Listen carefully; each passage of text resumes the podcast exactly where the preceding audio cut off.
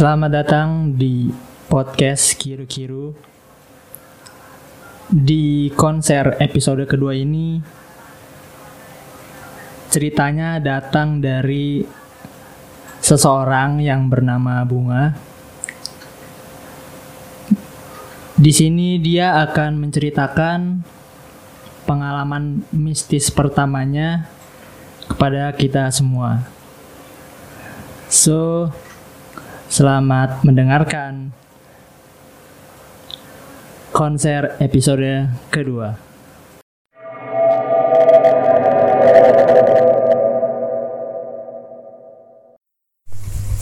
Jadi gue mau cerita soal kejadian mistis yang pertama kali gue alamin Kejadiannya itu waktu gue SMA kelas 1 semester 2 Jadi waktu itu uh, beberapa kegiatan itu kayak mendadak dipotong-potong Gue gak paham kenapa. Jadi kita tuh biasanya belajar malam dari jam setengah 9 malam sampai jam 10 malam. Nah ini nggak tahu kenapa kita belajar malam cuma sampai jam setengah sepuluh malam. Dan setelah itu kita dipaksa untuk bersih bersih kayak gosok gigi cuci muka minum gitulah. Dipaksa suruh bersih bersih selama 30 menit dan pokoknya jam 10 malam kita udah wajib ada di dalam kamar. Nggak boleh ada yang keluar keluar lagi. Nah sebelum jam belajar malam itu selesai pas lagi belajar malam tuh ada salah satu kelas yang nggak boleh ditempatin buat belajar. Dan kita nggak boleh belajar di sekitar kelas itu. Jadi kelas itu tuh dipakai kayak semacam buat rapat gitu. Rapat sama bagian-bagian kepengurusan gitu deh. Nah rapat itu kayak rapat bener-bener sembunyi gitu. Jadi nggak boleh ada yang belajar di sekitar kelas yang dipakai buat rapat itu. Nah setelah itu eh, balik lagi pas jam 10 malam ini kita dipaksa tidur. Dan biasanya yang maksa banget kita tidur itu kayak yang periksain kamar tuh bagian keamanan. Nah si bagian keamanan ini anehnya mereka periksain kamar dalam keadaan pakai mukena dan bawa tasbih uh, jadi kita yang ada di kamar cuma kayak sempat ngelirik gitu kok mereka pakai mukena dan bawa tasbih gitu loh. Dan mau gak mau kita harus pura-pura merem biar gak kena marah. Tuh terus gak lama setelah diubrak-ubrak suruh tidur itu kita mendengar suara uh, kayak ngaji-ngaji gitu di lapangan. Kan jadi bentuk santri putri itu bentuk bangunan santri putri itu kotak gitu kan. Kotak. Nah jadi lapangannya itu kan tengah-tengah. Jadi suara itu ngegema banget. Itu mereka kayak ngaji. Ngajinya tuh uh, dari yang slow banget sampai yang kayak cepet banget gitu loh uh, lantunannya tuh. Itu juga yang bikin kita malah jadi khawatir kan itu suaranya nggak pelan suaranya kenceng banget dan itu gimana sih lo kalau misalnya denger ngaji tapi cepat banget ngebit banget kan jadinya? Jantung tuh ikut deg-degan banget kan? Nah setelah itu enggak lama dari ngaji itu jadi kayak ada suara yang jalan di atap gitu. Jadi karena bentuknya kotak bangunan gue bangunan santri putri itu jadi tengahnya kan lapangan dan atasnya bolong dong.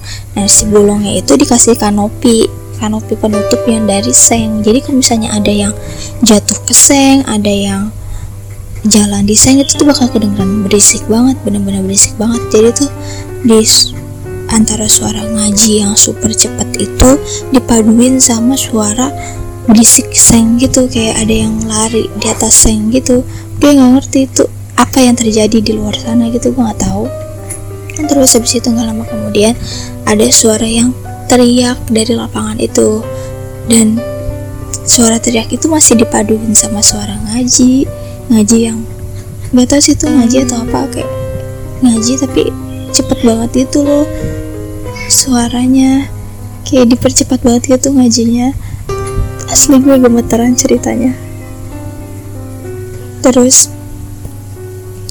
habis itu uh, suara teriakannya itu udah mulai hilang udah mulai hilang.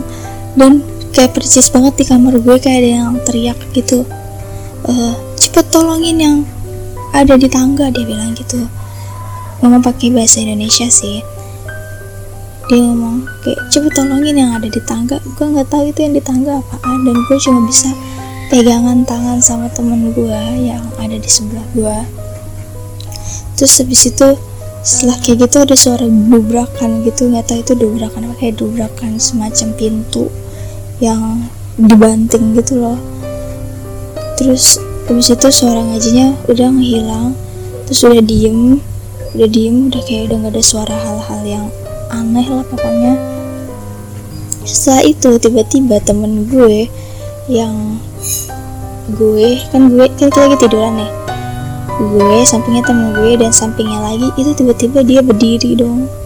Dia berdiri terus matanya kosong banget matanya kosong banget dan ternyata dia kesurupan.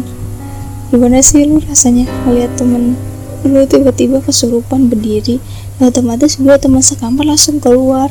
Keluar kamar nggak pakai kerudung karena saking paniknya terus kita langsung kayak teriak-teriak minta tolong yang ada di lapangan itu buat ke kamar kita buat nolongin teman kita yang kesurupan itu.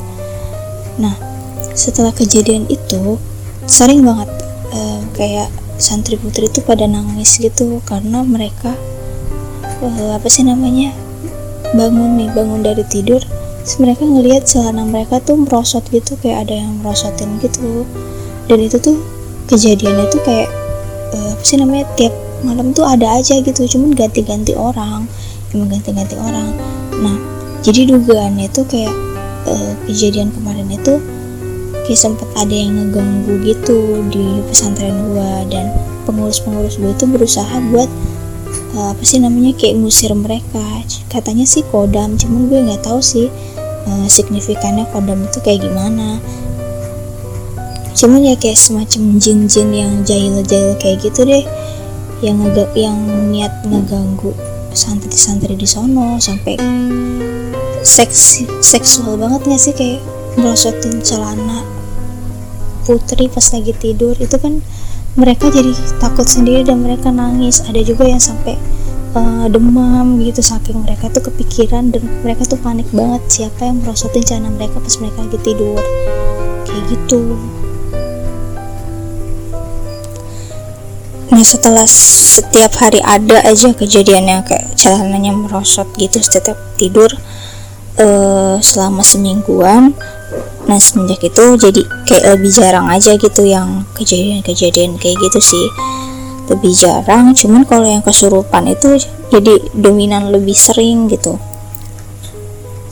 Jadi yang kesurupan di sana tuh macam-macam setannya tuh ada yang setannya bisu kayak nggak di kayak nggak ngomong gitu nggak ngomong sama sekali. Jadi tatapannya kosong melotot gitu terus diem aja ditanya diem. Ada juga yang apa namanya jadi macan kesurupannya jadi up jadi serigala segala macam lah pokoknya itu selalu maksudnya jadi kayak hal biasa aja gitu pas gue ada di pesantren itu. Jadi kalau misalnya ada yang kesurupan gue berusaha buat nggak ngedeket kayak gitu sih paling. Ya semenjak itu gue berusaha apa ya berusaha menerima keadaan di sono karena gue sendiri juga sebenarnya takut tapi mau nggak mau gue harus melulusin sekolah gue kan. Dan tapi